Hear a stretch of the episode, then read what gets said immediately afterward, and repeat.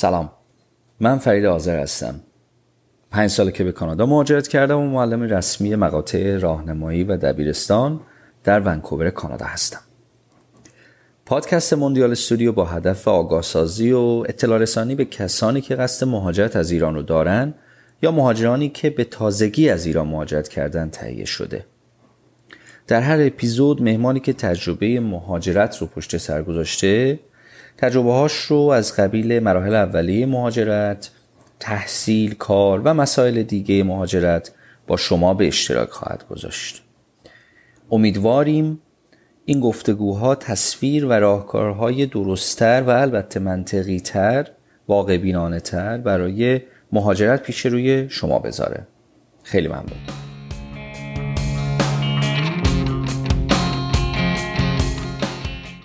امیر سلام. سلام. خیلی ممنون که دعوت ما رو پذیرفتی و اومدی تو برنامه موندیال استودیو. حالت خوب امیر؟ من خوبم فرید جان. مرسی دعوتم کردی. واقعا لذت می‌برم همیشه از حرف زدن با تو. خودت هم می‌دونی. و امیدوارم که این گپمون برای دوستانی هم که میشنون جالب باشه. حتما که اینجوری خواهد بود. متشکرم. خب امیر عزیز تا حدودی من تو رو می‌شناسم ولی اگر میشه مختصرا خودت رو معرفی کن برای ما. چشم من. امیر هستم سی و چهار ساله ساکن ونکوور بچه تبریز. مهندس شیمی هستم بکراند مهندس شیمی فوق لیسانس دارم از لیسانس هم توی ایران گرفتم فوق لیسانس توی سوئد. و الان توی ونکوور مشغول به کار هستم. بسیار عالی. ممنونم. خب برگردیم عقب. امیر چرا شیمی؟ خیلی سوال خوبیه فرید. چرا شیمی؟ من داییم توی پتروشیمی کار می‌کرد. بعد فکر می‌کنم چون بچه بودم خیلی داییمو دوست داشتم. دایی بزرگم و فکر می‌کنم تاثیر گذاشت روی من که برم مهندس شیمی بخونم. بدون اینکه بدونم مهندس شیمی چیه واقعا اوایل. یعنی تصمیمم خیلی وقت قبل از اینکه برسم به انتخاب رشته گرفته بودم فکر می‌کنم. چون گفتم نفت مهندس شیمی اینا چیزیه که من می‌خوام توش کار کنم. وقتی هم که رسیدم به زمان کنکور نگاه کردم بالاخره وضعیت ایران رو اون موقع و دیدم که بالاخره کشوری داریم که بر اساس نفت هست و اقتصاد نفتی هست. و یه تصمیم عاقلانه گرفتم. تصمیم دلی نگرفتم اون موقع فکر می‌کنم نسبت به علاقم و این صحبت ها فکر می‌کنم اون بود دلیلش چون پسر داییم هم تحت تاثیر داییم رفت مهندس شیمی خون عجب دایی عجب دایی. آره. من لیسانس هم ایران خوندم. آه توی تبریز خوندی؟ اینجا وارد داستان بالا و پایین های امیر میشه. من لیسانس هم رو توی کنکور که من شرکت کردم یه اشتباهی توی پر کردن فرم انتخاب رشته کردم ظاهرا یه عددی رو جابجا جا زده بودم. و من به صورت اشتباهی فیزیک قبول شدم. آه شیمی می‌خواستی فیزیک قبول شدی؟ آره مهندس شیمی می‌خواستم و من فیزیک قبول شدم. و توی دانشگاه شاهرود. شاید باور نکنی من نمی‌دونستم اصلا شاهرود کجای نقشه هست. و روزانه قبول شدم. اون موقع دانشگاه روزانه قبول شدم و یه قانونی بود نمی‌دونم الانم هست یا نه که اگه دانشگاه روزانه قبول بشی و نری یه سال نمی‌تونی کنکور بدی. عقب میفتی خیلی با خودم بحث کردم که ببینم تصمیم درست چیه به عنوان یه بچه 18 ساله و تصمیم گرفتم که برم. رفتم یک سال من فیزیک خوندم دانشگاه شاهرود. آره بعد یه سالی بود که خیلی سال استرس فولی بود. چون داشتم کاری می‌کردم که راضی نبودم و به شدت دنبال این بودم که انتقالی بگیرم تغییر رشته بدم و این صحبت ها اون موقع هم به این راحتی نبود. الان شنیدم که خیلی راحت شده این کاره اون موقع اصلا بهتون نمی‌گفتن چه دانشگاه دیگه قبول شدی و من سفرهایی داشتم به سازمان سنجش توی کرج. ولی حالا سرت درد نیارم که بالاخره ما جورش کردیم و من رفتم دانشگاه عراق. اون تنها دانشگاهی بود که قبول کرد. من بدون اینکه یه سال دیگه برم مهندس شیمی یه سال دیگه برم فیزیک بخونم اونجا و بعد تغییر رشته بدم به مهندس شیمی بتونم برم مستقیم مهندس شیمی. رفتم دانشگاه عراق و سه سال بعد خوشبختانه توی همون توی همون زمان بندی چهار ساله من فارغ تحصیل شدم از مهندس شیمی. چقدر جالب چقدر جالب. چه داستانهایی دارن آدمان چقدر جالب. شروع خیلی جالبی داشتی و دیگه انتظار شنونده ها و انتظار من دیگه خیلی بالاست از بقیه داستان ها خب پس تو عراق لیسانس مهندسی شیمی رو خوندی و فارغ التحصیل شدی. بسیار عالی. خب بعد شروع به کار کردی تو ایران؟ یا کار می‌کردی موقعی که درس میخوندی؟ من آخرین ترمم که داشت تموم می‌شد یه موقعیت شغلی جور شد توی همون پتروشیمی عراق بعد خیلی خوشحال بودم و خیلی به خودم افتخار می‌کردم که این موقعیت جور شده بود. ما اومدیم بریم سر کار و اصلا خیلی همه چیز خوب پیش می‌رفت که نشد. نشد. خب. یعنی اون قضیه نشد و حالا مسائلی بود که خیلی خیلی مرسوم هست توی ایران. و احساس می‌کنم که همه یه جوری با این چیزا درگیر شدن که پارتی بازی و این صحبت هایی که توی ایران بود بالاخره یکی دیگر رو جای من گرفتن و زمانی که درس میخوندم نتونستم برم سر کار. ولی وقتی که فارغ التحصیل شدم و برگشتم تبریز شروع کردم دنبال کار گشتم از طریق کاریابی که توی تبریز بود. و یه اولین کاری که پیدا کردم توی شرکت شکلات سازی من رفتم بخش کنترل کیفیشون اونجا کار کردم. دو هفته. دو هفته. حالا بچههایی که گوش میدن کسایی که شیمی و مهندس شیمی هستن می‌دونن که بالاخره مهندسی شیمی خیلی فرق داره با شیمی. مهندس شیمی روی دیزاین روی طراحی فرایندها و طراحی فرایندهای نفتی و شیمیایی هست ولی خب آزمایشگاه کار کردن و کار کنترل کیفی معمولا کار بچه های شیمی.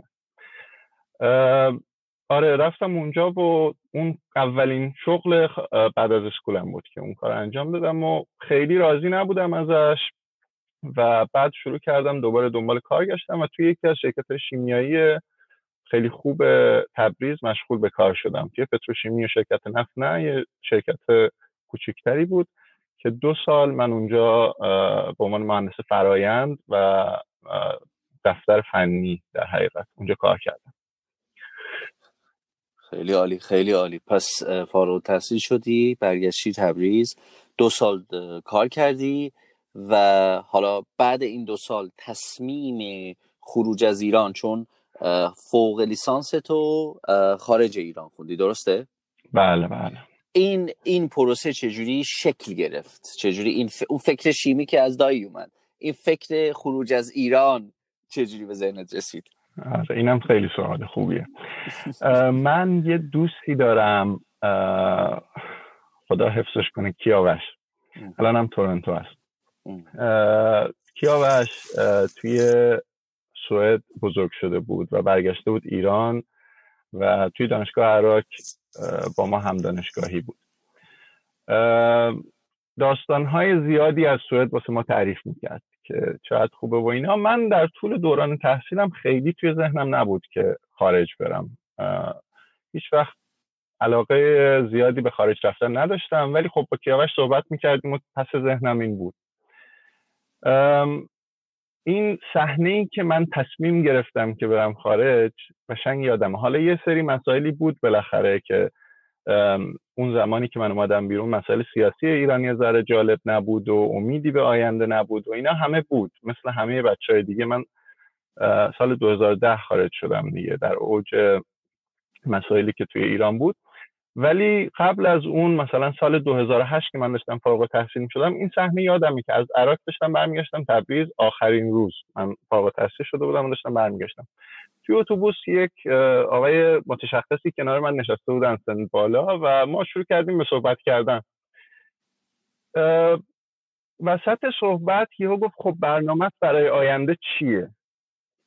خیلی یهو این سوال مطرح شد و من و جواب خیلی سریعم به این سوال این بود که من می‌خوام برم خارج.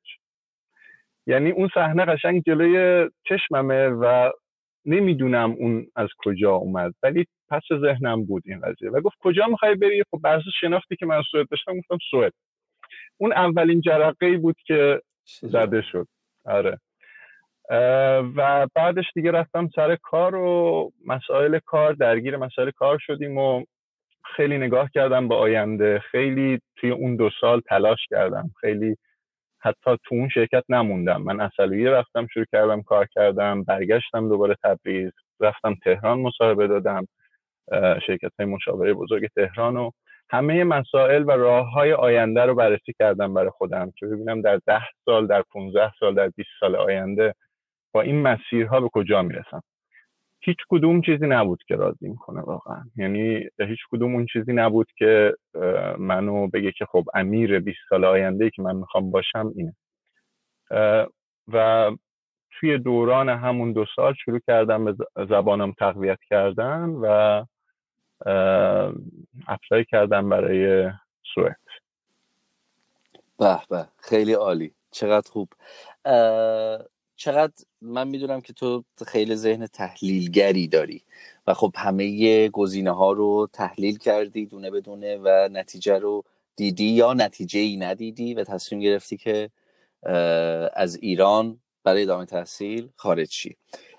آیا گزینه های دیگه ای کنار سوئد هم بودند؟ بهشون فکر کردی یا سوئد بود و جای دیگه نبود؟ من وقتی شروع کردم همه دوستام داشتن اپلای می‌کردن آمریکا. یعنی خیلی خیلی ها دوست داشتن برن آمریکا. ولی برای فوق لیسانس توی آمریکا خیلی سخته که فاند بگیری. خیلی هم هزینه ها تقریبا بالاست. سوئد اون موقع تنها کشوری بود که یکی از معدود کشورهایی بود که شهریه نداشت دانشگاهش. و توی اخبارم اعلام شده بود که این همیشگی نیست. یعنی چند سال دیگه ورش میدارن این قضیه که دانشجوهای بین المللی اونجا شهریه لازم نیست بدن.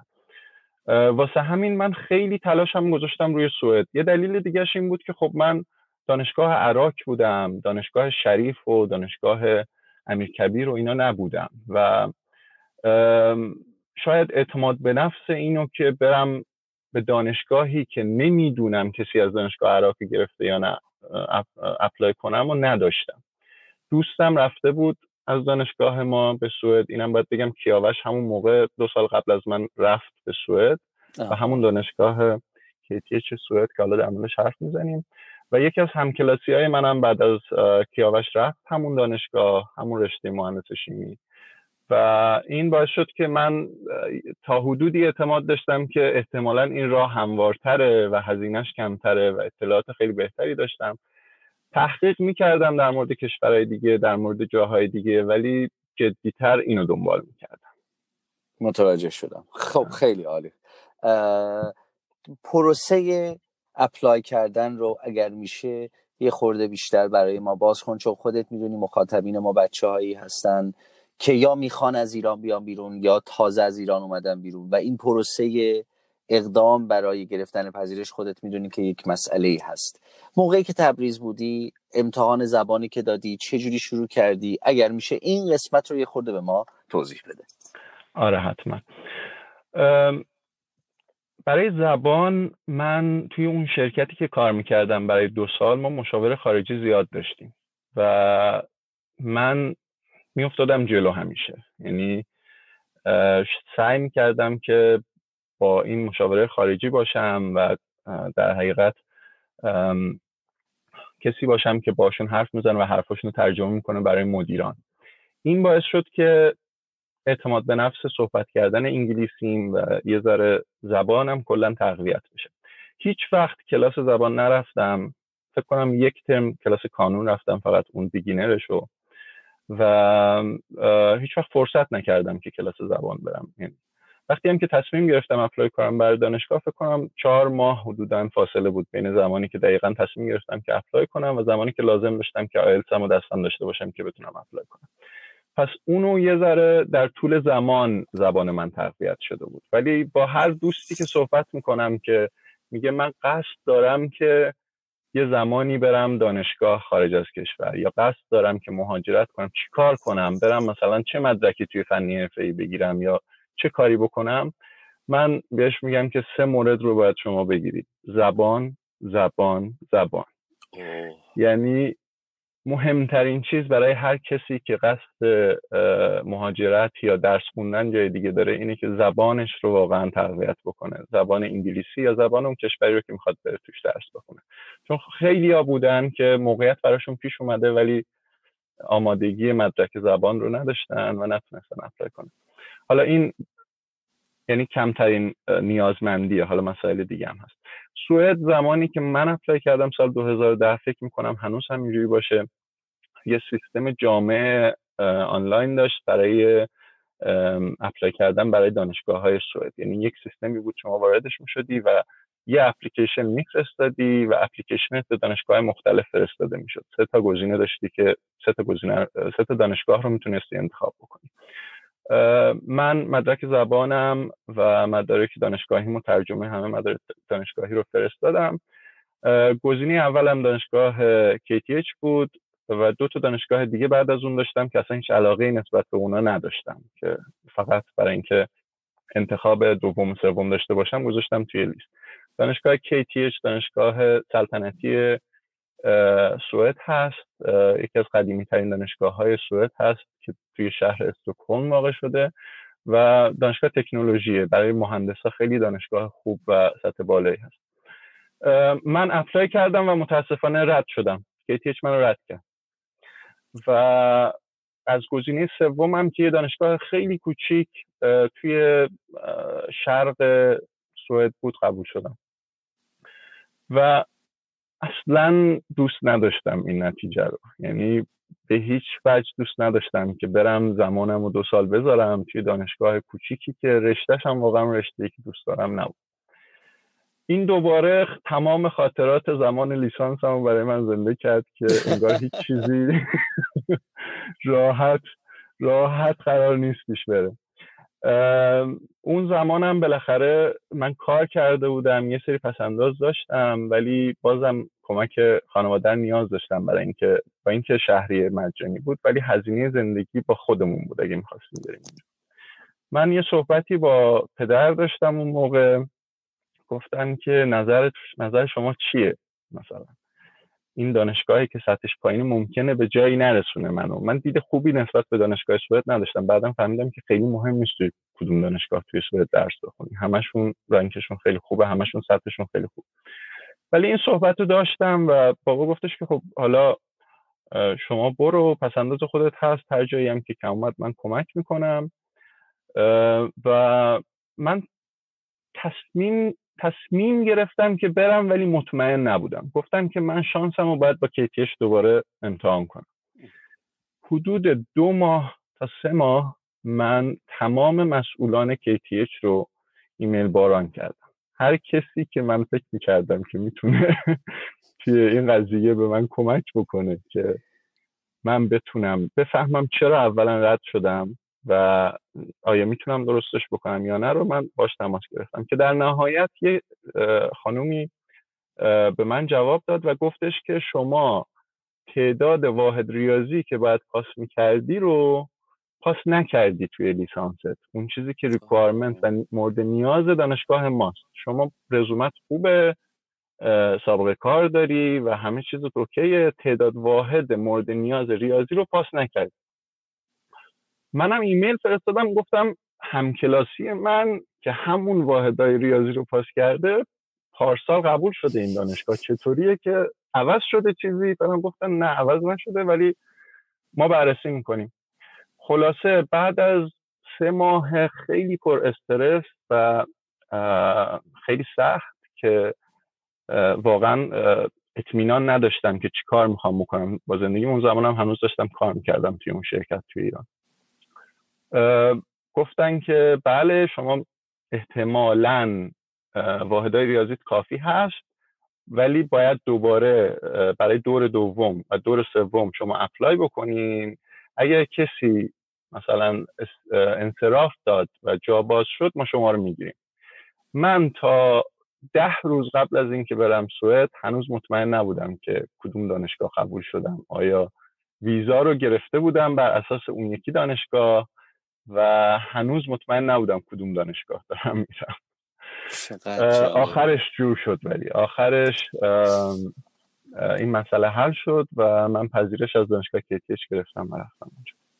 آفرین. آفرین امیر. آفرین. چقدر جالب. چقدر جالب. واقعا چیزی که می‌خوای رو برو دنبالش و ول نکن. خیلی عالی. خیلی عالی. چقدر جالب. و پذیرش گرفتی و رفتی سوئد. من رفتم سوئد. آره. استکهلم. خب خب حالا می‌رسیم به دوره کارشناسی ارشد توی سوئد 2010 گفتی درسته؟ سال 2010 من وارد سوئد شدم بله. اوکی. خب با اینکه گفتی دو تا دوست دیگه یکی کیارش بود درسته؟ کیاوش آره. کیاوش. کیاوش و دوست دیگه از دانشگاه عراق اونجا بودن. دانشگاه استکهلم بودن؟ اونا همون دانشگاه KTH بودن آره. اوکی اوکی KTH درسته. خب پس دو نفر اونجا میشناختی و آیا کمکت کردم وقتی رسیدی اونجا؟ روزهای اول اقامتت دانشگاه برای اولین تجربه زندگی خارج کشورت بود درسته؟ آره اولین تجربه زندگی خارج از کشورم بود.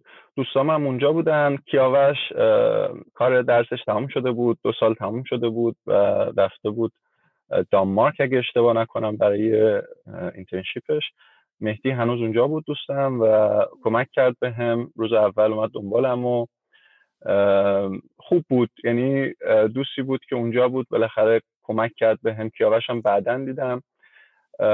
ولی خیلی اینجوری نبود که باشن همیشه چون خودشون هم بالاخره کار داشتن جاهای مختلف بودن internship ها رو جای مختلف می‌گیرن معمولا توی سوئد ولی برای شروع خیلی خوب بود خیلی کمکم کردن. آره وارد شدیم و من رفتم orientation یا همین معرفی دانشگاه و دیدم که نصف کلاس ما ایرانی توی حالا اینجا شاید بد نباشه یه توضیحی در مورد سیستم آموزشی سوئد بدم. شاید دوستانی دنبال این قضیه باشن. توی سوئد دوره فوق لیسانس از دوره از وقتی که دیپلم رو می‌گیرین شما تا وقتی فوق لیسانس رو می‌گیرین پنج سال هست. سه سال لیسانس و دو سال فوق لیسانس. ولی این دوتا روی همن. مستر اگزمن میگن بهش. سه سال دانشجوهای سوئدی به زبان سوئدی درسشون رو می‌خونن و ادامه میدن اونایی که دوست دارن که کامل کنن مدرکشون رو. دو سال به زبان انگلیسی مسترشون رو می‌گیرن. یعنی لیسانس رو آخر سه سال می‌گیرن. اکثر دانشجویان سوئدی همونجا تمومش می‌کنن ادامه نمیدن. یه سری که واقعا علاقه دارن به درس خوندن و تموم کردن مدرکشون تا آخر پنج سال رو میرن. اون دو سال انگلیسی تدریس میشه توی تمام رشته های مهندسی ما دانشجوهای بینون مللی در حقیقت میایم اضافه میشیم به اون دانشجوهای سوئدی که دارن دو سال آخر مستر اگزمنشون رو می‌خونن. آره. بعد نصف کلاس تقریبا سوئدی بود. نصف کمتر کلاس سوئدی بود. یه تعدادی از جاهای دیگه بودن حالا چینی هندی بود و دانشجوهای اینترنشنال دیگه از اروپا ولی یه درصد خیلی زیادی نزدیک به نصف بچه ها ایرانی بودن. و این خب برای کسی که تازه مهاجرت کرده خیلی خوبه. یعنی یه جمعی از دوستان ایجاد شد توی رشته های دیگم من یادم روز اول ترسیش جامعه ایرانیان دانشجویان ایرانی چیه؟ توری گذاشت برای ما و فکر می‌کنم بالغ بر 150 نفر دانشجوی ایرانی ورودی اون سالی که ما رفتیم کل دانشگاه بود. که یه جمع خیلی ایرانی واری رو درست کرده بود اونجا و راحت می‌کرد مسائل تا حدود زیادی برای بعد رشته ای که داشتی میخوندی چه رشته ای بود امیر؟ رشته من ادامه تحصیلات لیسانسم بود ولی در زمینه محیط زیست. مهندس شیمی برای انرژی و محیط زیست بود. که اون زمان و هنوز هم یکی از رشتهاییه که خیلی خیلی در اروپا و حتی آمریکا و کانادا طرفدار داره و شرکت های نفتی خیلی توی این زمینه الان دارن سرمایه گذاری می‌کنن. بسیار خوب. و مطمئنا شناختی که از تو دارم آگاهانه این تصمیم رو گرفتی. انگیزه ای که برای انتخاب چون الان تازه بعد از ده سال ما می‌بینیم چقدر بحث های محیط زیستی مطرح میشه و چقدر مهم هستش. و مطمئنا خب توی اروپا ده سال قبلم این مسئله بوده. چطور شد که تصمیم گرفتی فوق لیسانست رو توی مهندسی شیمی با گرایش محیط زیست بخونی. من این ترند یا رویه رو می‌دیدم از اون موقع. برای اینکه شرکت های نفتی بزرگ رو دنبال می‌کردم. زمان لیسانس خب ما وقتی درس میخوندیم برای مهندس شیمی و یه مهندس نفت آرمان این بود که توی شرکتی مثل شل اکسان یا شوران یا این شرکت ها بالاخره استخدام بشه. ما خیلی دنبال می‌کردیم اینا رو به عنوان مهندس شیمی. و می‌دیدیم که دولت ها و کلا دنیا داره فشار میاره به این مسائل محیط زیستی. و من می‌دیدم که در چند سال آینده این مسائل برای این شرکت ها مهم خواهد بود. یه موقعیتی رو می‌دیدم توی این مسئله. واسه این بیشتر رفتم. و موقعیتی که توی سوئد بود خیلی نزدیک بود به مهندسی شیمی چون محیط زیست بعضی وقتا میره به طرف مسائل دیگه که اگریکالچرال و این صحبت ها میشه. این بله. خیلی شبیه بود به مهندسی شیمی و محیط زیست در زیست و انرژی در یک واحد صنعتی پتروشیمی و پالشگاه و صنعت نفت بیشتر. خیلی تاکید داشت روی این مسئله. و این خیلی برام جالب بود. یعنی توی ایران این مسائل رو اینجور رشته های خاص رو خیلی کمتر می‌شد پیدا کرد و اونجا خیلی یعنی مچ بود و خیلی نزدیک بود به اون چیزی که من دوست داشتم تحصیل کنم توش. خیلی عالی ممنونم ازت. کیفیت دوره های دوره هایی که برگزار میشه دوره فوق لیسانسی که تو توی سوئد گذروندی چطور بود؟ کیفیت آموزشی منظورم هستش. کیفیت آموزشی دانشگاه های سوئد خیلی سطحشون بالاست. این برگردیم به همون صحبتی که قبلا کردم که من دیدی نسبت به دانشگاه سوئد نداشتم قبل از اینکه برم. ولی وقتی وارد شدیم دیدم که تمام دانشگاه های سوئد از یه استاندارد خاصی پیروی می‌کنن در زمینه تدریسشون. و اون استاندارد در یعنی پایین دانشگاهی که پایین ترین ranking رو داره و دانشگاهی که بالاترین ranking رو داره ranking رو داره خیلی مشابه هست به هم دیگه. چیزی که دانشگاه ها رو از همدیگه متمایز می‌کنه تحقیق و توسعه اون دانشگاه و چقدر اون دانشگاه قابلیت اینو داره که funding یا پول بگیره بالاخره از جای مختلف برای انجام تحقیقاتش. KTH یکی از قوی ترین دانشگاه ها تو این زمینه بود. چون دانشگاه سلطنتی سوئد بود دانشگاه سلطنتی تکنولوژی سوئد بود و خیلی دسترسی به funding های خوب داشت. حتی شاه سوئد هر سال پولی رو تقدیم این دانشگاه می‌کرد برای انجام تحقیقات مختلف توی زمینه های مختلف دانشگاه KTH همون استاندارد خیلی خوب دانشگاه های سوئد رو پیروی می‌کرد ولی از لحاظ تحقیقاتی خیلی خیلی جلوتر از دانشگاه دیگه بود. دانشگاه KTH و دانشگاه چالمرز دو تا دانشگاه خیلی خوب تکنولوژی سوئد هستن برای مهندسای درسته. ممنونم ازت. ممنونم. شما اینترنشیپ داشتین تو دوره فوق لیسانستون؟ حالا این می‌رسه به اون نقطه ای که چلنج های سوئد شروع میشه. آها. یک سال اول که خب ما تحصیل می‌کردیم من وقتی رفتم سوئد کرون 130 تومن بود. با دلار هزار تومن تقریبا. و خیلی فشار زیادی نمیومد برای اینکه اجاره من مثلا اونجا ماهی می‌شد 450 هزار تومن تا 500 هزار تومن. بعد خرج زندگی هم همین حدود بود. یعنی با ماهی یه میلیون می‌شد این کار رو انجام داد. وسط تحصیل من نه ماه بعد از اینکه من تحصیلمو شروع کردم اون اتفاقات گرون شدن دلار و مسائل سال 2011 افتاد و دلار یه شد سه هزار و خورده ای و واقعا از ایران دیگه قابلیت این نبود که برای من پول فرستاده بشه. خیلی سخت شد. یعنی بر اساس اون چیزی که ما فکر کرده بودیم سه برابر شد هزینه ها. اون موقع من نزدیک به پایان دو ترم اولم بود. یعنی یک سال اولم بود ولی هنوز وقت internship هم نبود. ولی مجبور شدم که خیلی سریع دنبال یه internship بگردم. و باز هم بعد از challenge های فراوان بعد از مشکلات فراوان بالاخره یه internship ی رو توی شهر کوچیکی توی سوئد سوئد جنوب سوئد پیدا کردم و رفتم اونجا. فقط به هدف این که من بتونم چون اونجا پول می‌دادن برای کسایی که internship انجام می‌دادن. آخر internship یه هزینه رو می‌دادن و من قصدم این بود که برم اونجا و اون internship رو تبدیل به یه جا part time بکنم حداقل که بتونم هزینه رو کاور بکنم. و آره من سال دومم شروع کردم یه internship ی رو توی شرکت انرژی جنوب سوئد توی شهر وکخو okay.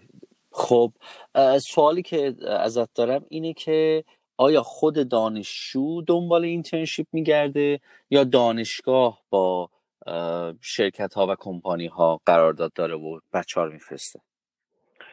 توی صورت خود دانشجو دنبال این مسئله میگرده و تقریبا شبیه یه گشتن برای کاره این مسئله.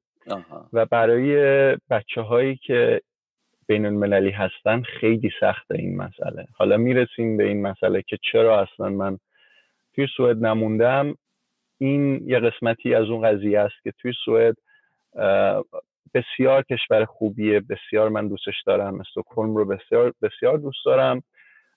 ولی وقتی می‌خوای وارد محیط کار بشی اونجا اسمی که روی رزومه شماست وقتی که اسم سوئدی نیست حتی پیدا کردن موقعیت ها خیلی سخت میشه متاسفانه.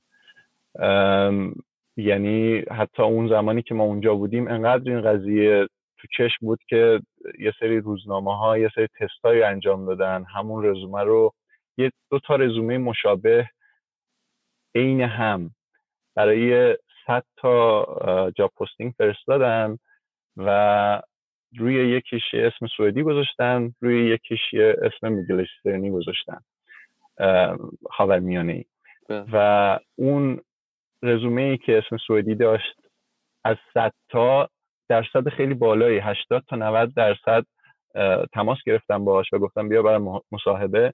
اون رزومه ای که اسم خاور میانه, میانه داشت حتی یه دونه هم مصاحبه نتونست بگیره. رزومه های مشابه.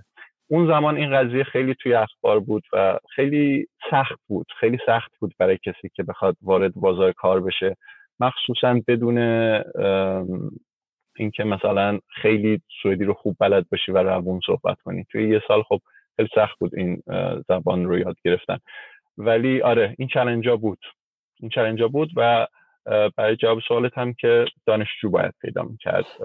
دانشگاه اون زمان هیچ ساپورتی رو انجام نمی‌داد چالشی که گفتی خب خیلی به نظر من چالش مهمیه و می‌خوام بگم که آیا یعنی سوالی که ازت دارم اینه که آیا این مسئله به نظر تو ربط به نژاد داشت یا بیشتر مسئله زبانی بود؟ یعنی چون شما از خاور میانه اومدی زبان رو حتما بلد نیستی یا یا به نظر تو یه خورده میره سمت نجات؟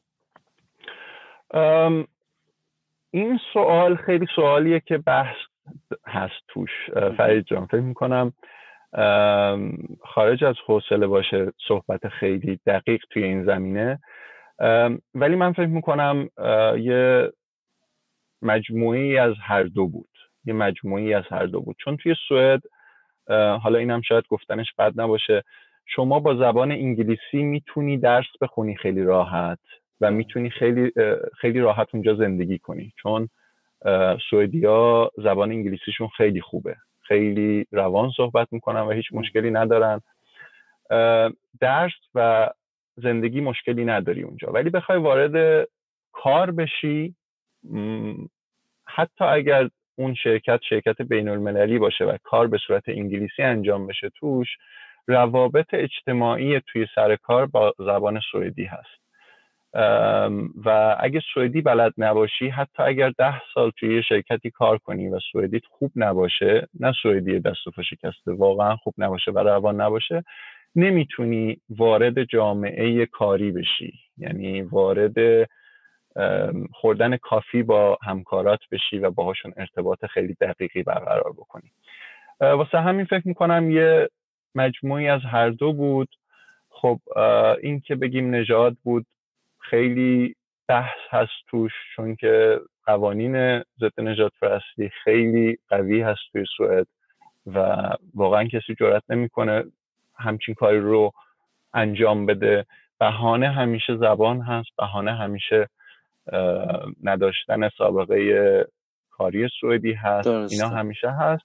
ولی مطمئنا یه بخشی هم نجات می‌تونه درگیر باشه اون درسته درسته.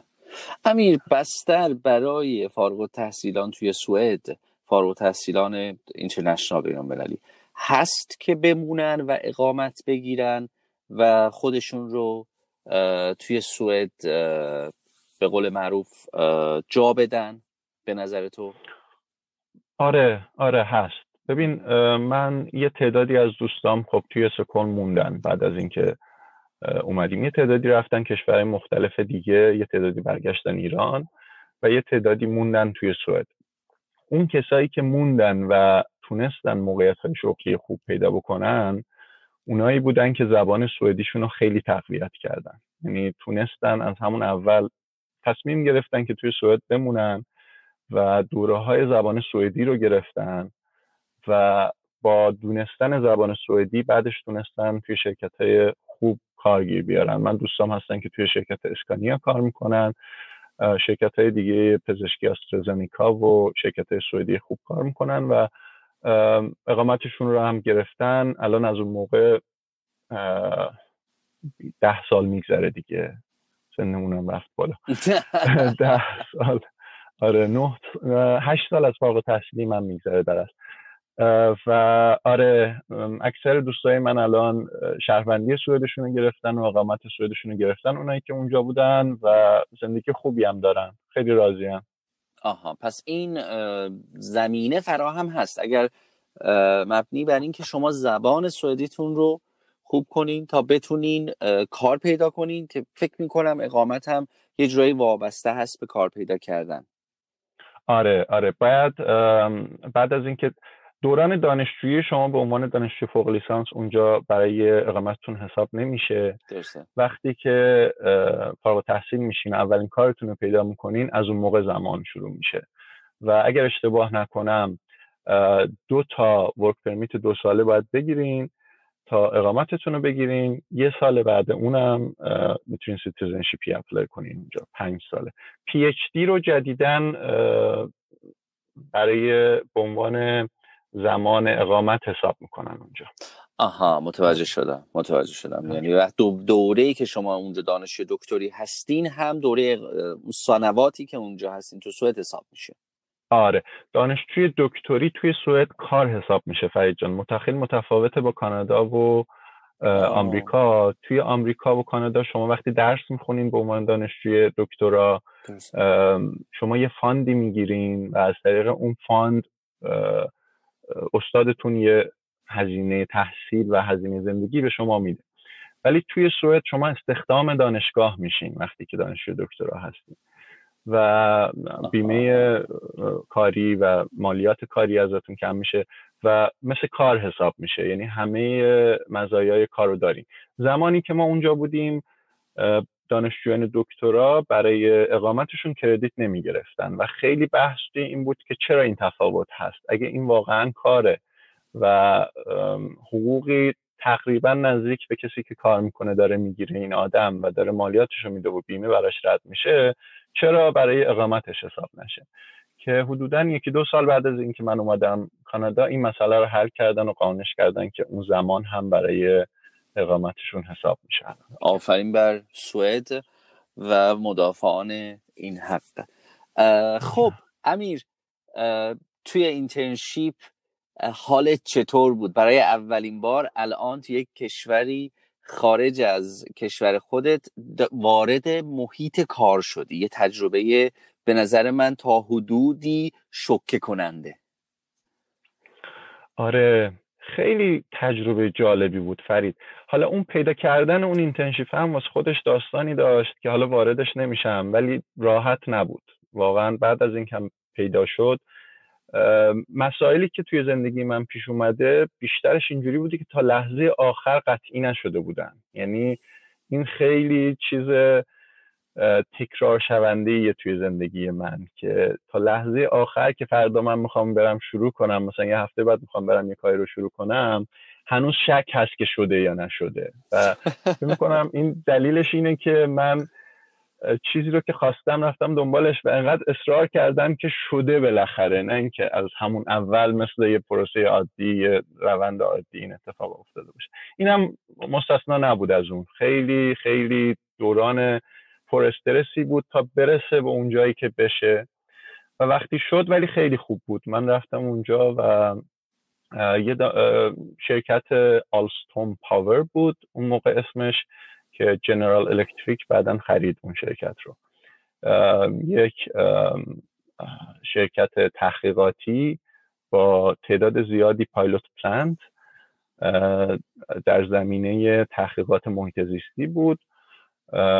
و کار شرکت این بود که از از شرکت از اگزاست یا از دودی که خارج میشه از شرکت هایی مثل پالایشگاه ها یا شرکت های تولید برق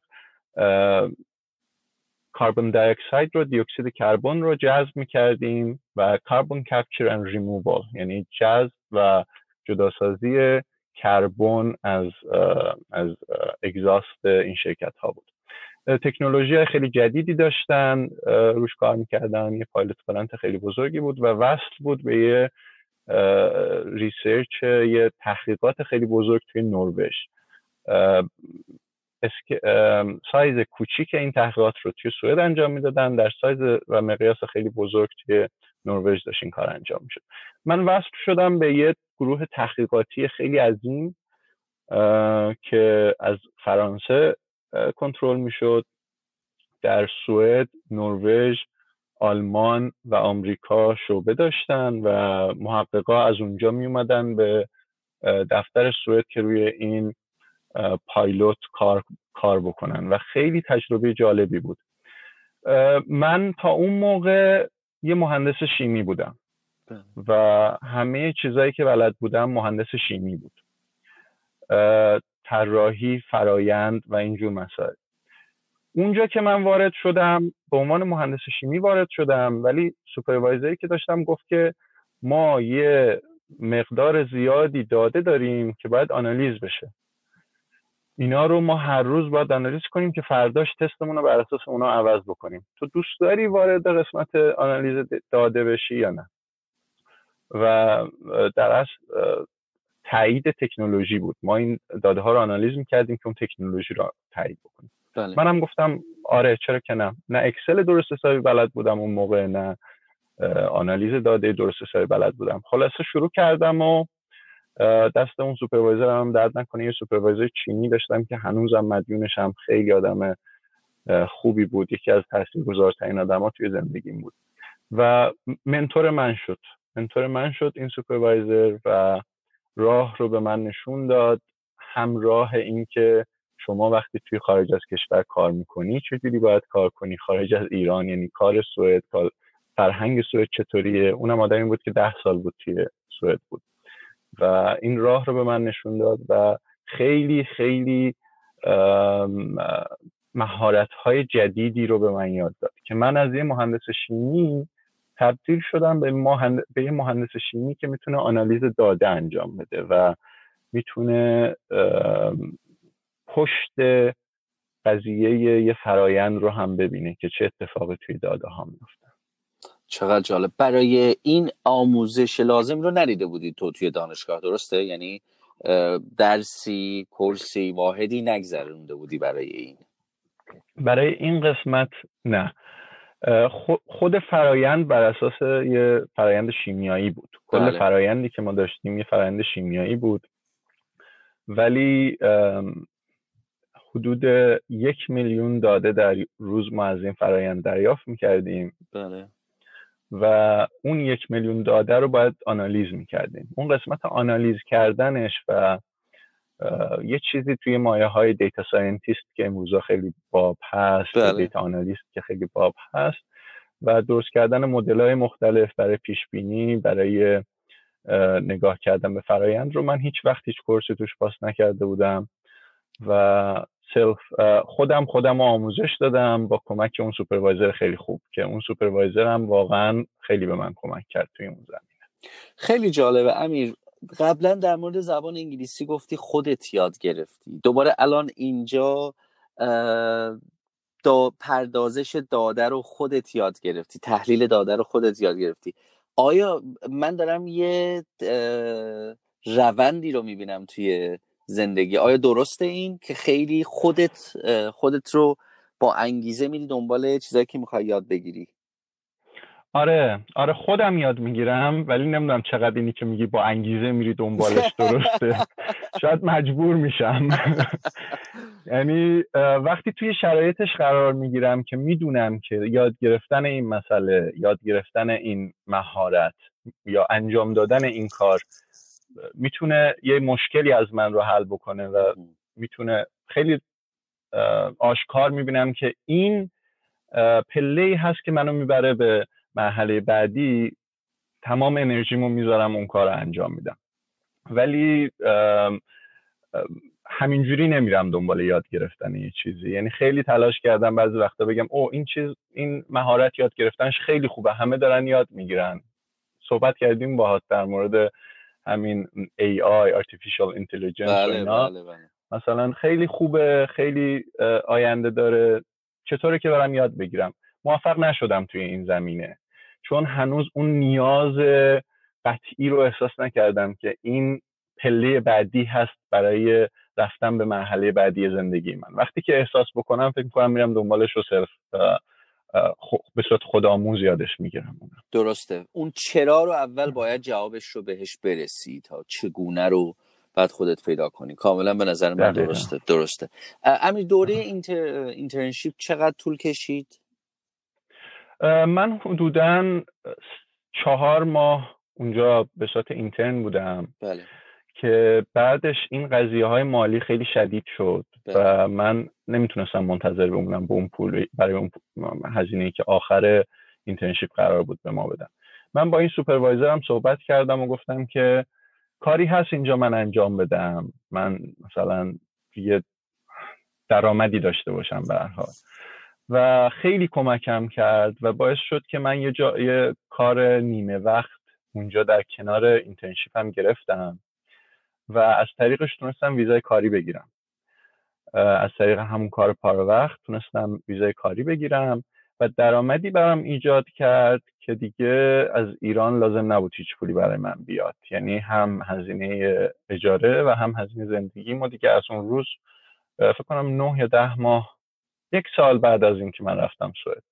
یک سال بعد از اینکه رفتم سوئد دیگه تونستم که هزینه ها رو خودم با اون کار ساپورت بکنم. بازم باری کلا بازم باری کلا امیر اگر کسی از ایران نتونه حمایت بشه آیا دانشجوهایی هستن که توی سوئد یا آیا این امکان برای دانشجوها هست که کار کنن؟ و آیا کاری هست؟ و اگه کاری هست می‌تونه انقدر کافی باشه که زندگیشون بچرخه؟ میشه کار کرد فرید ولی پیدا کردن کار آسون نیست.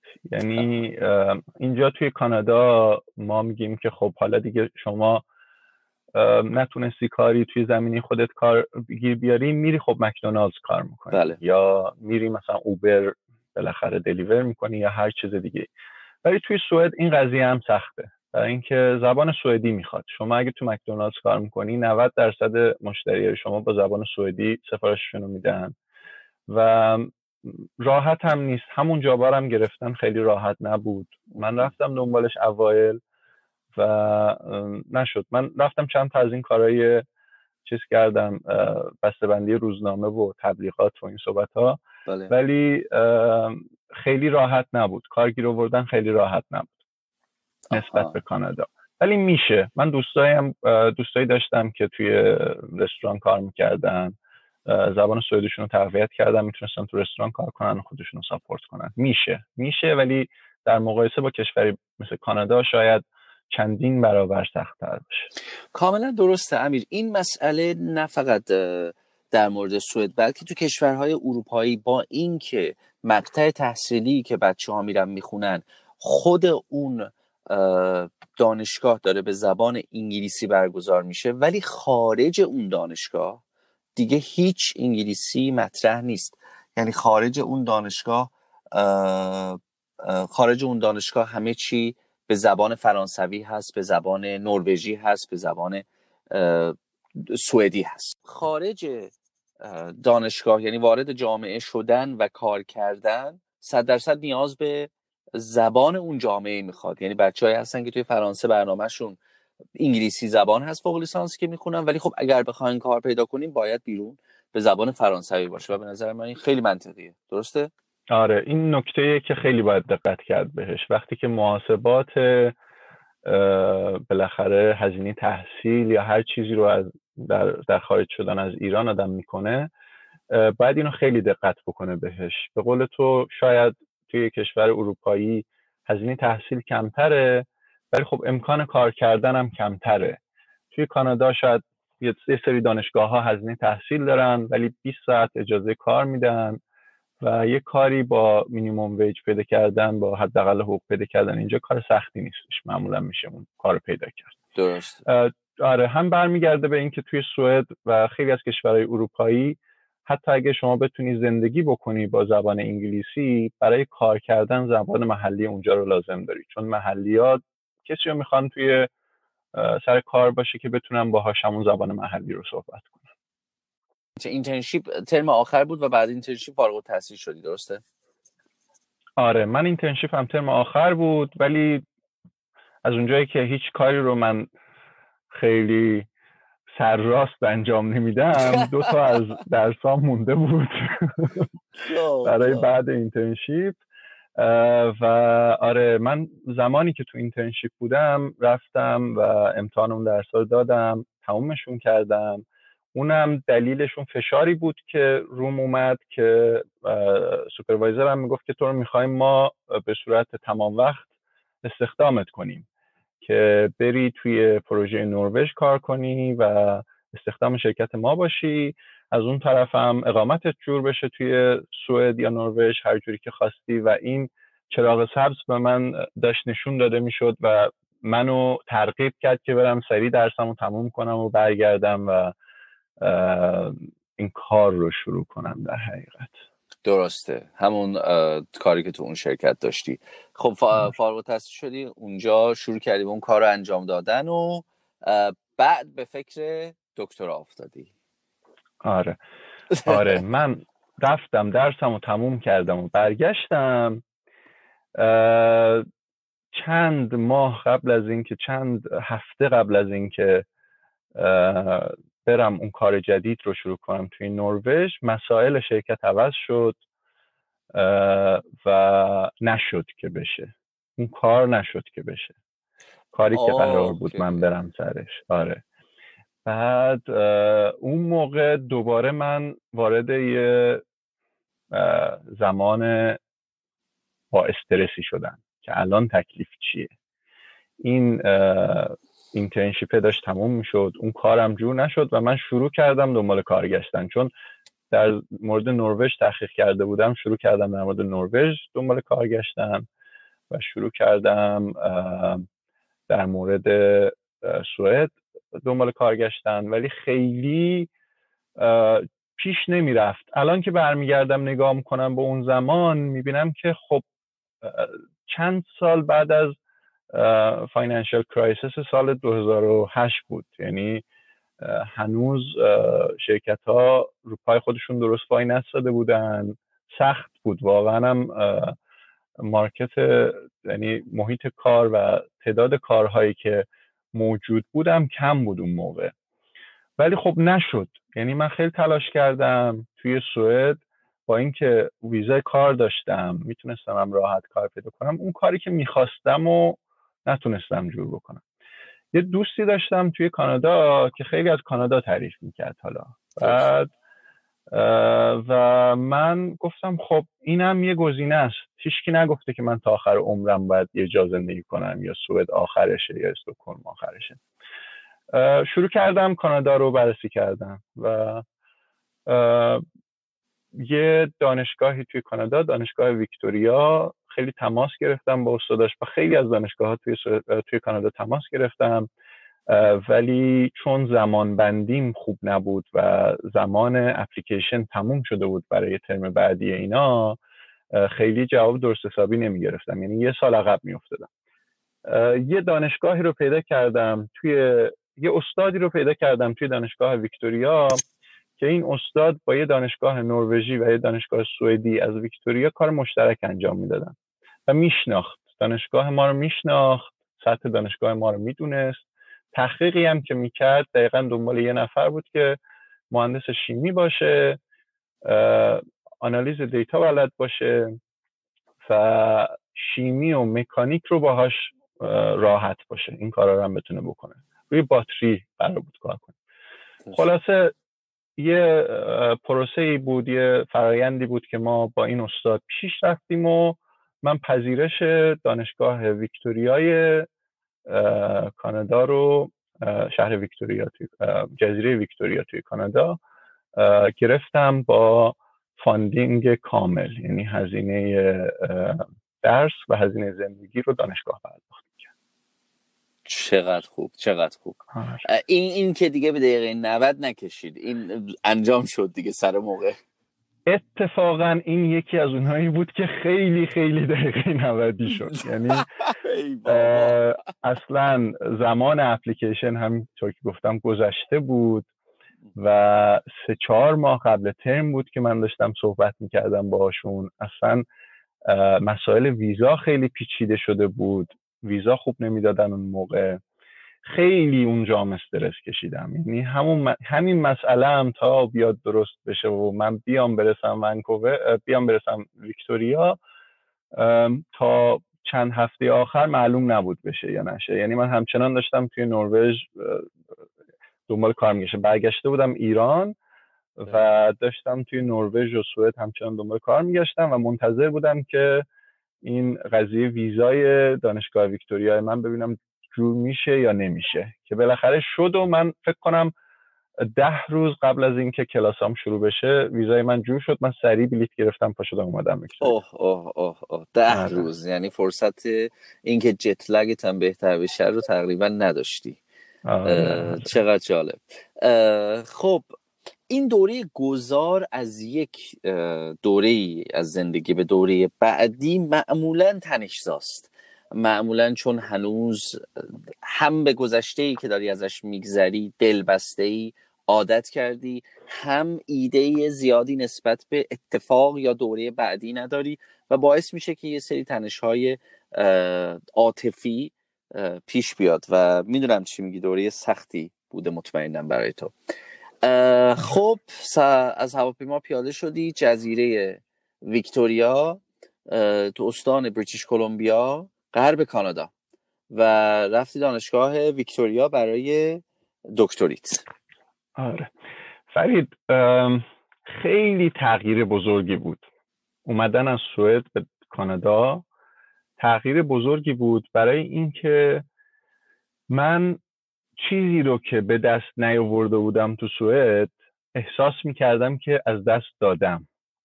این خیلی مهمه. یعنی من فکر می‌کردم که اگر میموندم سوئد می‌تونستم شغل به دست بیارم و می‌تونستم شغل خیلی خوبی داشته باشم و امکانش هم خیلی زیاد بود که اون کار می‌تونستم بکنم. ولی خب نشده بود که من پاشده بودم اومده بودم کانادا. و تمام مسائل توی کانادا رو با اون ایدئالی که اگر می‌شد مقایسه می‌کردم. واسه همین اوایل خیلی سخت بود برام. یعنی من رفتم همونطور که گفتم توی کانادا PhD شغل حساب نمیشه. هزینه تحصیل رو میدن یعنی اون استاد از طریق fund ش هزینه تحصیل رو میده و یه پول کمی برای زندگی میمونه که حدود هزار دلار فکر می‌کنم آخر هر ماه از اون fund ی که من می‌گرفتم هزار یا هزار دویست دلار برای من میموند که واقعا کافی نبود برای زندگی توی ویکتوریا. زندگی در حد خیلی خیلی مینیموم می‌شد انجام داد با اون با اون هزینه من یادم روز اولی که اومدم و استادم رو دیدم اینو توضیح بدم که همون internship ی که گفتیم توی سوئد توی کانادا internship اسمش co-op هست یعنی بله. شما وقتی که مستر می‌خونی حتی لیسانس می‌خونی یا فوق لیسانس یا دکترا می‌خونی یه بخشی از تحصیلت رو میری توی شرکتی و کوآپ انجام میدی. و معمولا درآمدهای اون کوآپ خوبه. یعنی نزدیک به یه کار هست. درسته. من اومدم وارد شدم. روز اول با استادم جلسه داشتم و ده دقیقه 20 دقیقه با هم صحبت کرده بودیم. خوش آمد و فلان و اینا. من بهش گفتم که خب استاد من کی می‌تونم برم کوآپ؟ آره. بعد خیلی شک شد خیلی عجیب بود براش که تازه رسیدی کوآپ معمولا سال دوم یا سوم دکترا میرن و مثلا چرا انقدر عجله داری اینا؟ ولی خب باز برمیگردیم به اون که من اون درآمد سوئدی رو که می‌تونستم داشته باشم و حتی داشتم و داشتم با درآمد دکترای اینجا مقایسه می‌کردم. درسته. و شروع کردم پی اچ دی رو تا چند ماه جلسه ها رو رفتم و با استادم هماهنگ شدیم. باز مسائل عوض شد فرید. وسط پی اچ دی باز مسائل عوض شد و اون همکاری که قرار بود بین مکانیک و شیمی باشه روی پروژه من انجام نشد. فقط شد شیمی قضیه این research من تحقیقات من. خیلی برام جذاب نبود.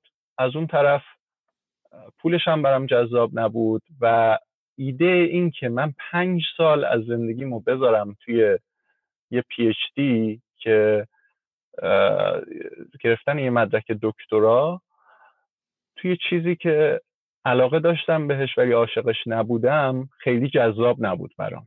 ولی می‌دونستم که باید این کار انجام بدم برای اینکه اقامت لازم دارم برای اینکه می‌خوام اومدم بالاخره یک کشور جدیدی. ولی خیلی راحت نبودم با این قضیه.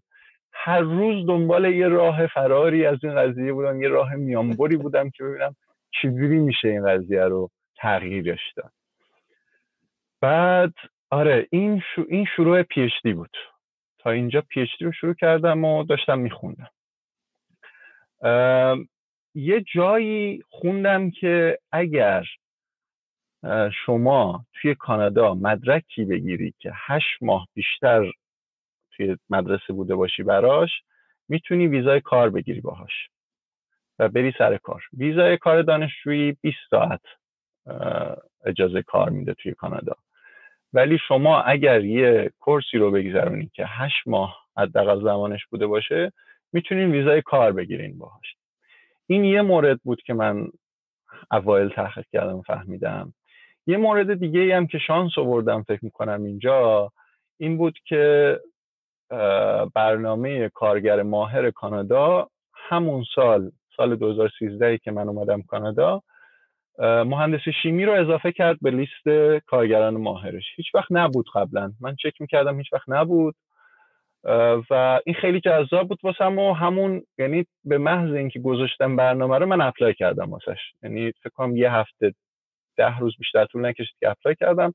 می‌دونستم که خب حالا من شرایطم عوض شده من دکترا رو دارم الان پیار اپلای کردم و احتمالا یه سال یه سال نیم دیگه پیار من میاد.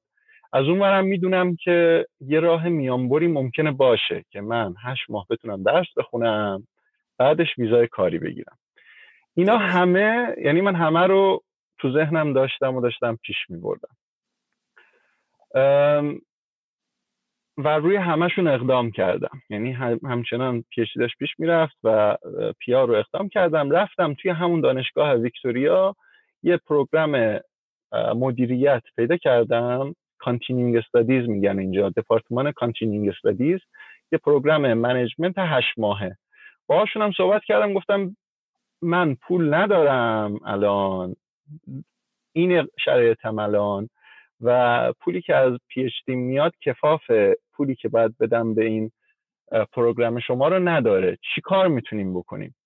یه زن و شوهر خیلی خوبی رئیس دپارتمان رئیس و معاون دپارتمان بودن داشتن بازنشست می‌شدن. یه سال به بازنشستگیشون مونده بود. گفتم خوششون اومد. چجوری بود که گفتن اوکی شما بیا این درس رو بخون. وقتی فارغ و تحصیل شدی همه شهریه رو بده. لازم نیست ماه به ماه بدی. اگه داشتی اون موقع بده ولی آخرش هم می‌تونی بدی شهریت رو چون ما می‌بینیم شرایطت اینجوری و اینا. خلاص آقا من آره. من اونو شروع کردم. PhD انجام می‌دادم PR م apply کردم. همزمانم به شدت دنبال co-op به شدت دنبال job. برای اون 20 ساعت هم 20 ساعت در هفتم و هر جایی که می‌رسیدم می‌رفتم با ملت networking کردم توی LinkedIn خیلی فعال شده بودم. هر کسی که بویی از مهندسی شیمی بویی از آنالیز داده برده بود من باش داشتم حرف می‌زدم توی اون مدت شیش ماه اول. درسته. آره این این تا اینجاش. چقدر جالب چقدر جالب. خب خب خب. آره. بعد این لینکدین رو گفتم می‌خوام اینو تاکید کنم برای دوستایی که تو ایرانن یا احتمالا تصمیم دارن که بیان. LinkedIn یکی از مهمترین روش های ارتباط برقرار کردن با آدماییه که توی زمینه کاری شما کار می‌کنن. یعنی اگر نداشته باشیم اینو به عنوان یه مهندس اگر نداشته باشیم اینو انگار که رزوممون فقط توی یه درایو توی کامپیوتر خودمون رو هیچکی نمیبینندش ولی وقتی که این پروفایل رو درست می‌کنیم هم رزومه اونجاست و هم شرکت هایی رو که follow می‌کنیم و آدمایی رو که follow می‌کنیم و باشون connection هستیم موقعیت هایی براشون پیش میاد که میشه ازش استفاده کرد. من موقعی که توی این برهه بودم اون management رو داشتم میخوندم PhD داشتم میخوندم. به صورت خیلی اتفاقی یکی از connection ام توی LinkedIn یه update ی گذاشت status update ی گذاشت که من به یه مهندس لازم دارم بیاد واسه من کار کنه. در همین حد مثلا. بعد منم همون لحظه بهش مسج دادم من مهندسم می‌خوام بیام واسه کار کنم. یعنی حاضر بودم هر کاری انجام بدم دیگه که بعد رفت رزومه رو نگاه کرد تو لینکدین و اومد گفت رزومت جالبه. اینجا چجوری هستی؟ و منم بهش گفتم من 20 ساعت در هفته بیشتر نمی‌تونم کار کنم. و ولی دارم یه کارایی می‌کنم که ورک پرمیتمو بگیرم و این مسائل رو حل کنم. ولی خیلی دوست دارم ببینم چیه این جابی که شما میگی این شغلی که شما میگی. بعد گفت که فقط یه چیزی هست ما ونکوور و اینا نیستیم. ما شمال بریتیش کلمباییم. حدود هفت ساعت با ماشین تا آلاسکا راهه مثلا اونجا. یه فاصله خیلی زیادی. یعنی از ونکوور با ماشین حدود 24 ساعت رانندگی تا اونجا. بعد منم سر کلاس بودم اون موقع. سر کلاس اون منیجمنت بودم. بعد بهش گفتم که اب نداره. خیلی هم عالی. بدون اینکه اون شهر رو بشناسم. گفتم خیلی هم عالی مرحله بعدی چیه؟ بعد گفت که من اون کسی که اینجا کار می‌کرد رفته خیلی سریع به یه نفر لازم دارم نیاز دارم. می‌تونی بیای اینجا همدیگر ببینیم مثلا این شهر رو ببینی ببینی خوشت میاد یا نه آخر هفته می‌تونی بیای. من گفتم آره اصلا بدون هیچ فکری گفتم آره میام. گفت باشه من بلیط هواپیماتو می‌گیرم پاشو بیا اینجا. منم پا شدم همون ویکند. رفتم پریدم تو هواپیما و رفتم شهر فورت سنت جان.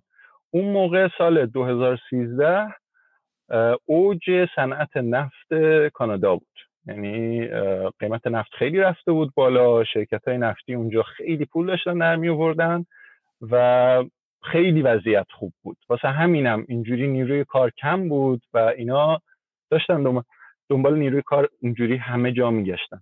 اون اون قسمت. ولی خب من 20 ساعت بیشتر وقت کار نداشتم یعنی اجازه کار نداشتم. رفتم اونجا و گفت ات نداره شما 20 ساعت شروع کن و مسائل اینجوریه ما بهت خونه میدیم ما جات تعمین می‌کنیم و 20 ساعت کار کن برای ما. هر وقتم که اجازه کارت درست شد شروع می‌کنیم که شما تمام وقت کار کنیم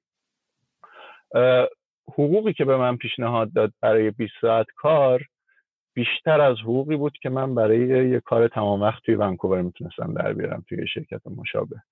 و اصلا هیچ شکی توی ذهن من نبود که من این کار رو باید انجام بدم و دوباره وارد اون لوپ شدم اون حلقه شدم که حالا چجوری این کار انجام بشه. برای اینکه من دارم دانشگاه توی ویکتوریا میرم دو تا دانشگاه دارم میرم اونجا. خلاصه رفتم من کلی دوباره بحث کردم با هم مدیر گروه مدیریت و گفتم که میشه من آنلاین این کار رو انجام بدم موقعیت اینه من باید برم اونجا و برای اینکه بتونم شهریه شما رو هم بدم بالاخره باید کار کنم دیگه آخر این ترم.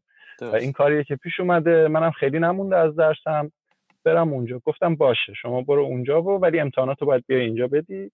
که بعد مدرکت بتونی بگیری برای work permit apply کنی. بازم دستشون درد نکنه. خیلی کمک کردن و من PhD مو اونجا استعفا دادم دیگه. رفتم resign کردم و راه همون کامل عوض کردم. یعنی اون چیزی که به ذهنم رسیده بود که من شاید دوست ندارم پنج سال از زندگیم اونجا بذارم رفتم استعفا دادم و گفتن که اوپن ادمیشن دانشگاه یوویکو من هنوز دارم که هر وقت دوست داشتم می‌تونم برگردم دکترام ادامه بدم اونجا. ولی هیچ وقت این اتفاق نیفتاد توی هفت سال گذشته. و من رفتم شمال بی سی. اولین کاری که حقوق مناسب می‌داد توی کانادا. اون کار رو شروع کردم. چقدر جالب. چقدر جالب. چقدر جالب. واو. خیلی لذت بخشه به گوش کردن داستانهای مهاجرت و کار پیدا کردن و زندگی هر شخص. چیزی داشتی صحبت می‌کردی داشتم به این فکر می‌کردم که تا الان اتفاقاتی که تو زندگی امیر افتاده بسیار بسیار بسیار نشانگر این هست که واقعا مذاکره کردن چقدر مهم هست و چقدر قدرت داره. یعنی تو به نظر من یه مذاکره کننده بسیار ماهری هستی. که همیشه تو زندگیت به نظر من مذاکره های خیلی خوبی داشتی. حالا شاید مذاکره هایی بوده که به سرانجام نرسیده ولی بسیاری از مذاکره ها تا اینجایی که گفتی خیلی مهمه. یعنی اینو باید بدونیم که چیزی که توی وبسایت دانشگاه یا چیزی که توی وبسایت ارشاد خدمتون که کمپانی که می‌خوایم کار کنیم نوشته روی سنگ نوشته نشده. می‌تونیم ما مذاکره کنیم حتی می‌تونیم شهریه یه رشته رو به تعویق بندازیم. و آفرین به تو آفرین به تو. امیر وقتی از دانشگاه استعفا دادی هنوز پیارتو نگرفته بودی؟ یعنی دوری دکتریت استعفا دادی درسته؟ درسته آره. بعد هنوز رو ویزای دانشجویی بودی. هنوز ویزای دانشجویی بود آره. وقتی استعفا میدی از دانشگاه آیا اون ویزا معتبر میمونه تو اون دوره که باید باشه؟ آره می‌تونی ترانسفرش کنی به یه رشته دیگه که اون رشته دیگه بود که من داشتم میخوندم توی منیجمنت. آره. درسته درسته. اونو نیازمندی تمدید کردن ویزای دانشجویی اینه که توی هر سال شما یه تعداد مینیمومی از واحدهای درسی رو پاس کرده باشی. درسته. مهم نیست اون واحد درسی کجا پاس شده باشه. یعنی شما ویزا رو برای یک دانشگاه می‌گیرید و اون دانشگاه هم خب همون دانشگاه بود. دانشگاه ویکتوریا بود یعنی. بله. و تعداد واحد هایی رو که از اون دانشگاه می‌تونی پاس کنی برای ویزات OK هست. یعنی من اینو چک کردم باشون و ما به من گفتن که OK هست و منم قصد نداشتم که ویزامو تمدید کنم دیگه ویزای دانشجویی رو تمدید کنم بعدش. من خواستم بعدش ویزای کاری بگیرم که گرفتم بعد اون. و آره OK بود. استعفا از اون رشته و شروع کردن یه رشته دیگه برای من OK بود حتی متوجه شدم. خب توی فورت سنت جان که شمال بی سی هست و بسیار جای سردی است اولا اونجا زندگی می‌کردی یا می‌رفتی و میومدی نه همونجا زندگی می‌کردم. اونجا خب چطور بود این تجربه زندگی اونجا؟ خیلی جالب بود. اونجا یه حالت شبیه اصلویه است. بله. چند تا شهر هست توی کانادا که خیلی شباهت دارن به اصلویه فورت مکموری. شهر بزرگ این هست برای دوستایی که نفت و پالشگاه و اینا کار می‌کنن. خب اونجا جایی که درآمدهای خیلی بالا هست توی استان آلبرتاس و شرکت های خیلی بزرگ نفتی اونجا کارخونه دارن یعنی پالشگاه دارن و پتروشیمی دارن. شهر فورت سن جان شمال بی سی خیلی شبیه به فورت مکموری در سایز خیلی کوچیک بود. و تمام زندگی مثل اصلویه بود مثل زندگی توی سایت بود. یعنی شرکتی که من توش کار می‌کردم به ما توی کانتینر خونه داده بود. ما بله. زندگی می‌کردیم توی تریلر زندگی می‌کردیم و توی سایت کار می‌کردیم. و تجربه جدیدی بود. اصلویه خیلی گرمه. اونجا خیلی سرد. یعنی من یادم روز اولی که رفتم اونجا که به این رئیس جدیدم OK بدم که من می‌خوام بیام اینجا یا نه. هوا خوب بود تابستون بود و من دیدم که دشت های سرسبز اسبا میدوئن اونجا بهش میگم White Horse Country یعنی Wild Horse Country یعنی جای اسبهای وحشی. بله. و اسبای وحشی اونجا میدویدن و خیلی دشت های سرسبز و اینو من گفتم چقدر اینجا قشنگه. چرا چرا ملت دوست ندارن اینجا زندگی بکنن؟ بعد چند ماه گذشت و برف شروع شد و سرما شروع شد. و من اونجا فهمیدم که چرا اینجوریه. یعنی دما تا منهای چهل درجه منهای چهل و پنج درجه سرد می‌شد. شما یعنی از خونه می‌خواستی در بیای بری تا ماشین نفست یخ می‌زد داخل چشمات یخ می‌زد. در این حد هوا سرد بود. ولی خب درآمد خیلی خوب بود. یعنی درآمد اونجا می‌تونم بگم که هنوزم از اون سال سالها که گذشته من درآمدم هنوز به اون مقداری که اون موقع بود نرسیده بر اساس ساعتی که بخوایم حساب کنیم. درست. و خیلی واقعا موقعیت خوبی بود و خیلی به من کمک کرد برای اینکه تونستم همه شهریه اون چیز مدیریت رو بدم درس مدیریت رو بدم و یه پسندازی هم بکنم اونجا و برای مرحله بعدی زندگی من بکنم. خب خسته نباشی. من خیلی دارم لذت می‌برم از این گفتگو. امیدوارم که خسته نشده باشی و اگرم خسته شدی ممنونم که کمی بردبارتر باشی تا این گفتگوی خوب بره جلو. خسته که نیستی؟ اصلا من خسته نیستم و خیلی لذت می‌برم از صحبت کردن با تو فرید. خیلی ممنونم. متشکرم امیر عزیز. متشکرم. خب چقدر فورت سین جان موندی؟ خیلی نموندم. یعنی من فصل خوب تابستون اونجا رو دیدم. فصل زمستونش هم دیدم و وقتی فصل زمستون رو دیدم شروع کردم به برنامه ریزی بعدی. چون فهمیدم که درست اینجا پولش خوبه درست خیلی شرایط خوبه ولی برای طولانی مدت شاید اینجا جایی نیستش که من می‌خوام زندگی بکنم. و اونجا بعد از کمتر از یک سال من تصمیم گرفتم که بیام ونکوور. بدون اینکه هنوز شغلی پیدا کرده باشم و ولی پس انداز خوبی داشتم. می‌دونستم که می‌تونم خودم رو ساپورت کنم توی ونکوور با اون پس اندازم تا بتونم یه شغلی پیدا کنم. و به قولی جمع کردم و اومدم ونکوور. اومدی ونکوور و بدون اینکه گفتی کاری داشته باشی و اینجا شروع کردی به دنبال کار گشتن آره. آره دقیقا. اینجا هم باز دوباره خیلی راحت نبود کار پیدا کردن. برای اینکه سابقه کانادایی من بالاخره محدود بود. کمک می‌کرد که اون سابقه رو داشتم. کمک بله. می‌کرد که یه مدرکی از یه دانشگاه کانادایی گرفته بودم. ولی خب من پی انج نداشتم. یعنی هر اینم حالا باید توضیح بدم. می‌رسم بهش که P.Eng چیه و بله. چرا باید داشته باشیم.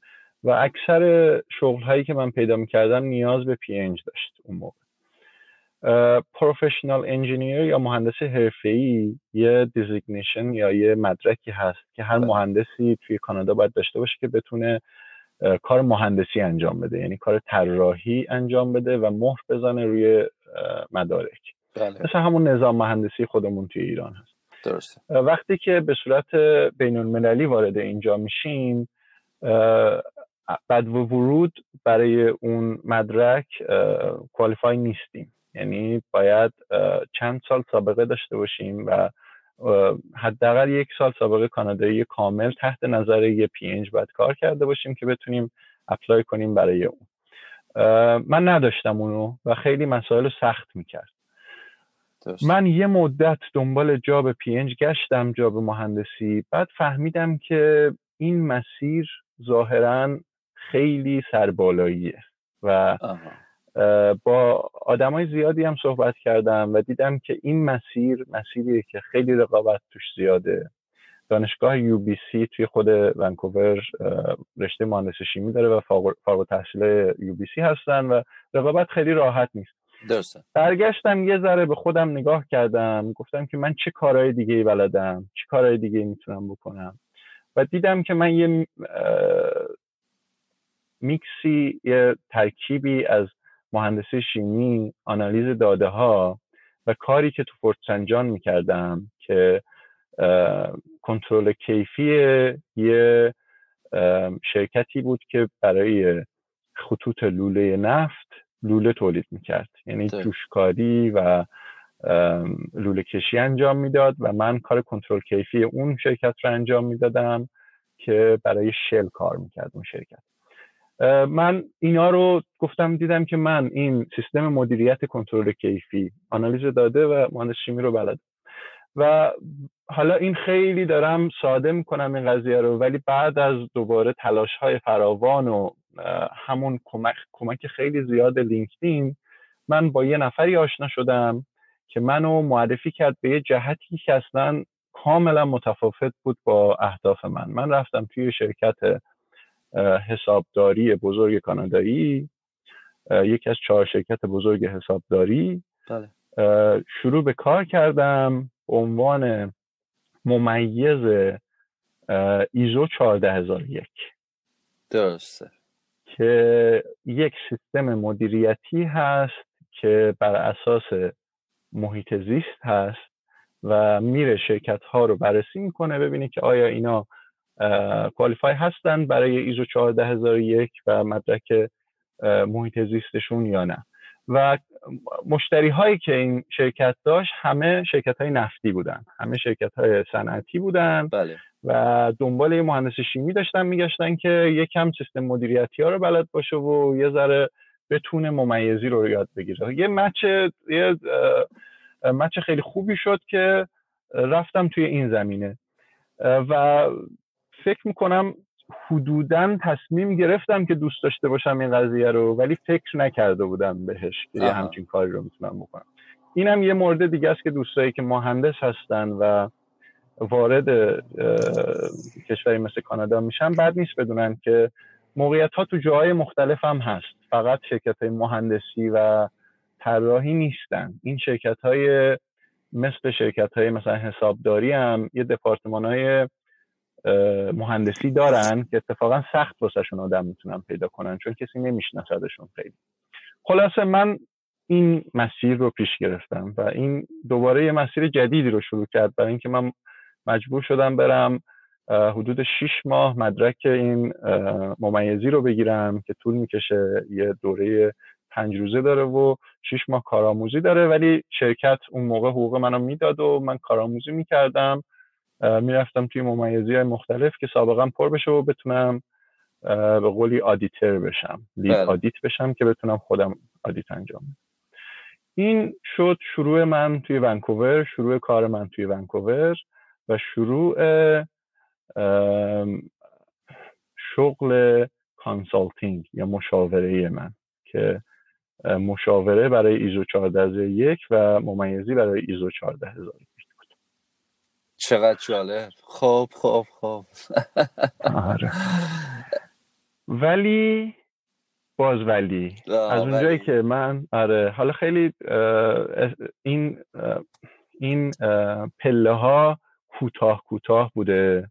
واسه همین تا بیام پیدا کنم جامو توی کانادا و اینکه بدونم که دقیقا چی می‌خوام و اون چیزی که دوست دارم بشه هم شهرها رو عوض کردم و هم شغل ها رو خیلی وابسته نمی شدم بهشون چون که در اوایل به این به چشم این نگاه می‌کردم که من یه شغلی نیاز دارم که بتونم نقطه هایی ایجاد بکنم که تقریبا در همخط با نقطه هایی باشه که توی زندگی گذاشتم ایجاد کردم و سابقه گذاشتم سابقه کاری گذاشتم ایجاد کردم. و توی یه مرحله بشینم این نقطه ها رو با یه خط به هم وصل کنم ببینم چی در میاد از توش.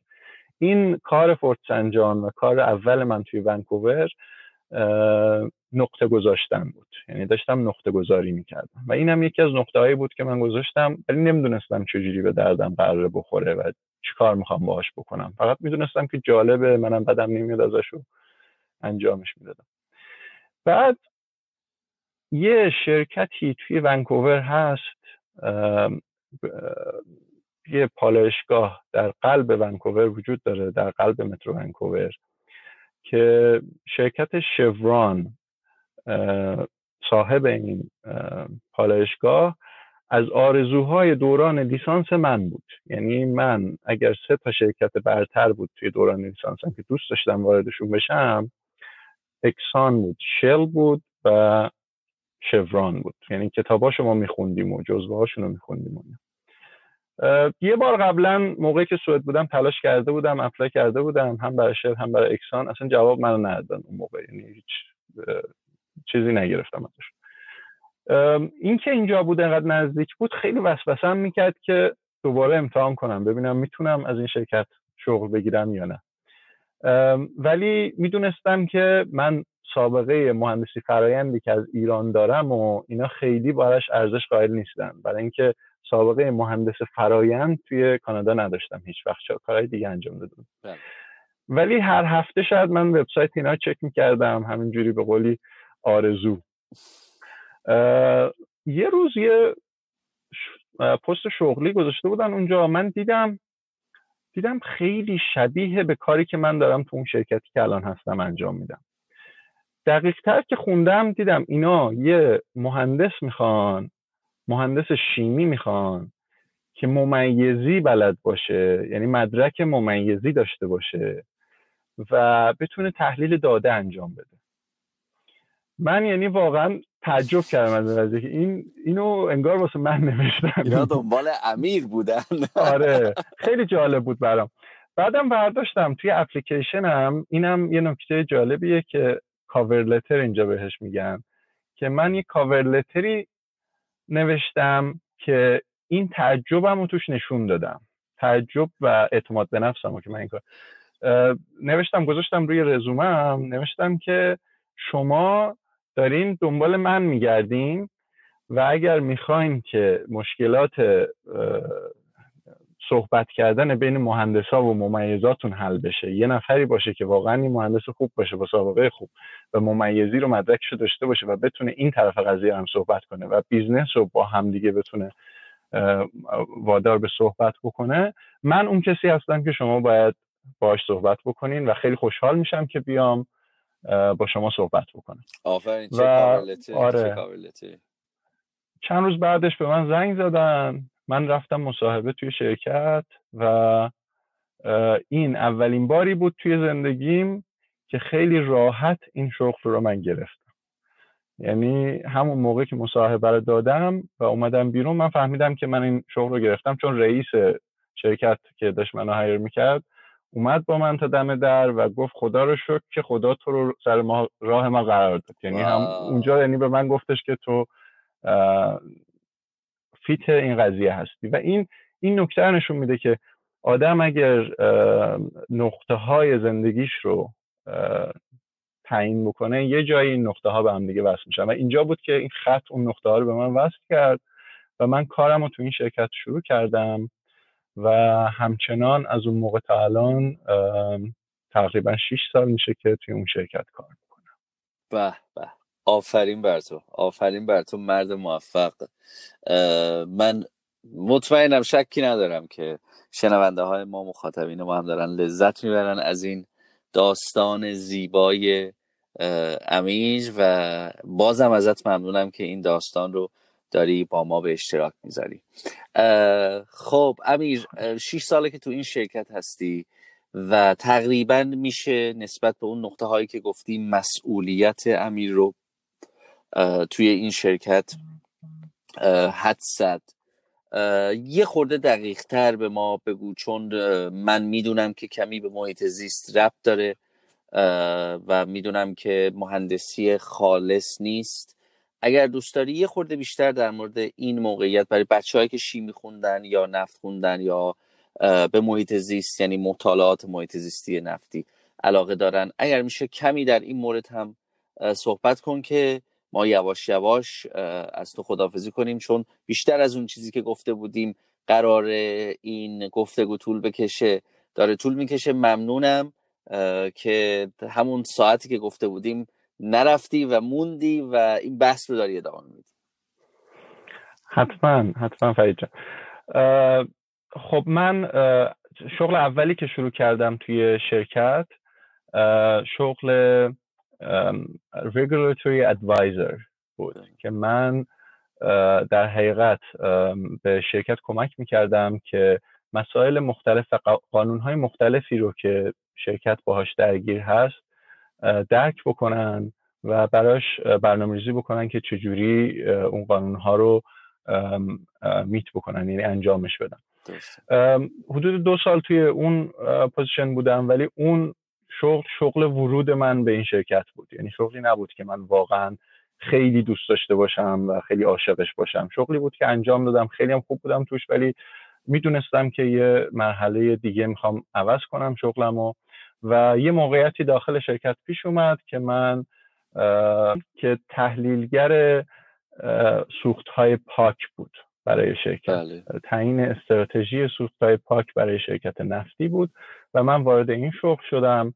که واقعا یه ترکیبی از تمام کارهایی بود که من توی گذاشتم انجام داده بودم. که استراتژی آینده شرکت برای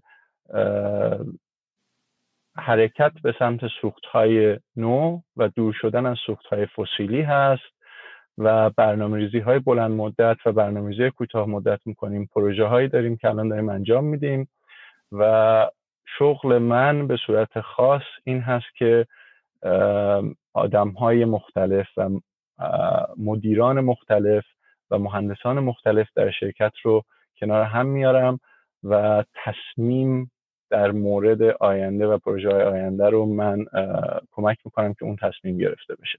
بهش میگن decision analysis و decision support توی یک پروژه بزرگ که چندین سال ادامه پیدا می‌کنه.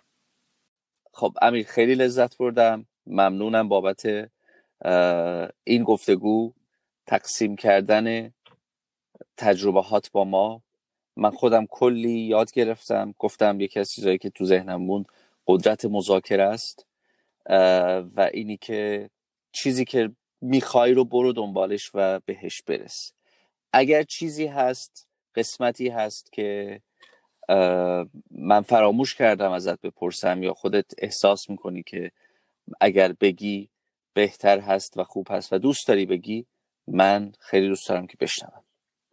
منم خیلی لذت بردم فرید جان از همصحبتی با تو. فقط یه موردی هست که همیشه توی ذهن من بوده و دوست دارم که بگم. خوش شانس بودن که خیلی از ما دنبالش هستیم و میگیم که شانس داشته باشیم فلان اتفاق بیفته یا شانس داشته باشیم فلان شرکت جاب شغل گیر بیاریم. من همیشه اینو میگم که خوش شانس بودن تلاقی آمادگی و موقعیته. یعنی برای همه ما ممکنه موقعیت پیش بیاد توی زندگی. اگر آمادگی نداشته باشیم که از اون موقعیت استفاده بکنیم خوششانس نمیشیم. این توی زندگی من خیلی پیش اومده که آماده نبودم از برخی از موقعیت استفاده کنم. بعضی موقع هم خوششانس شدم و موقعیتی که پیش اومده آماده بودم و ازش استفاده کردم.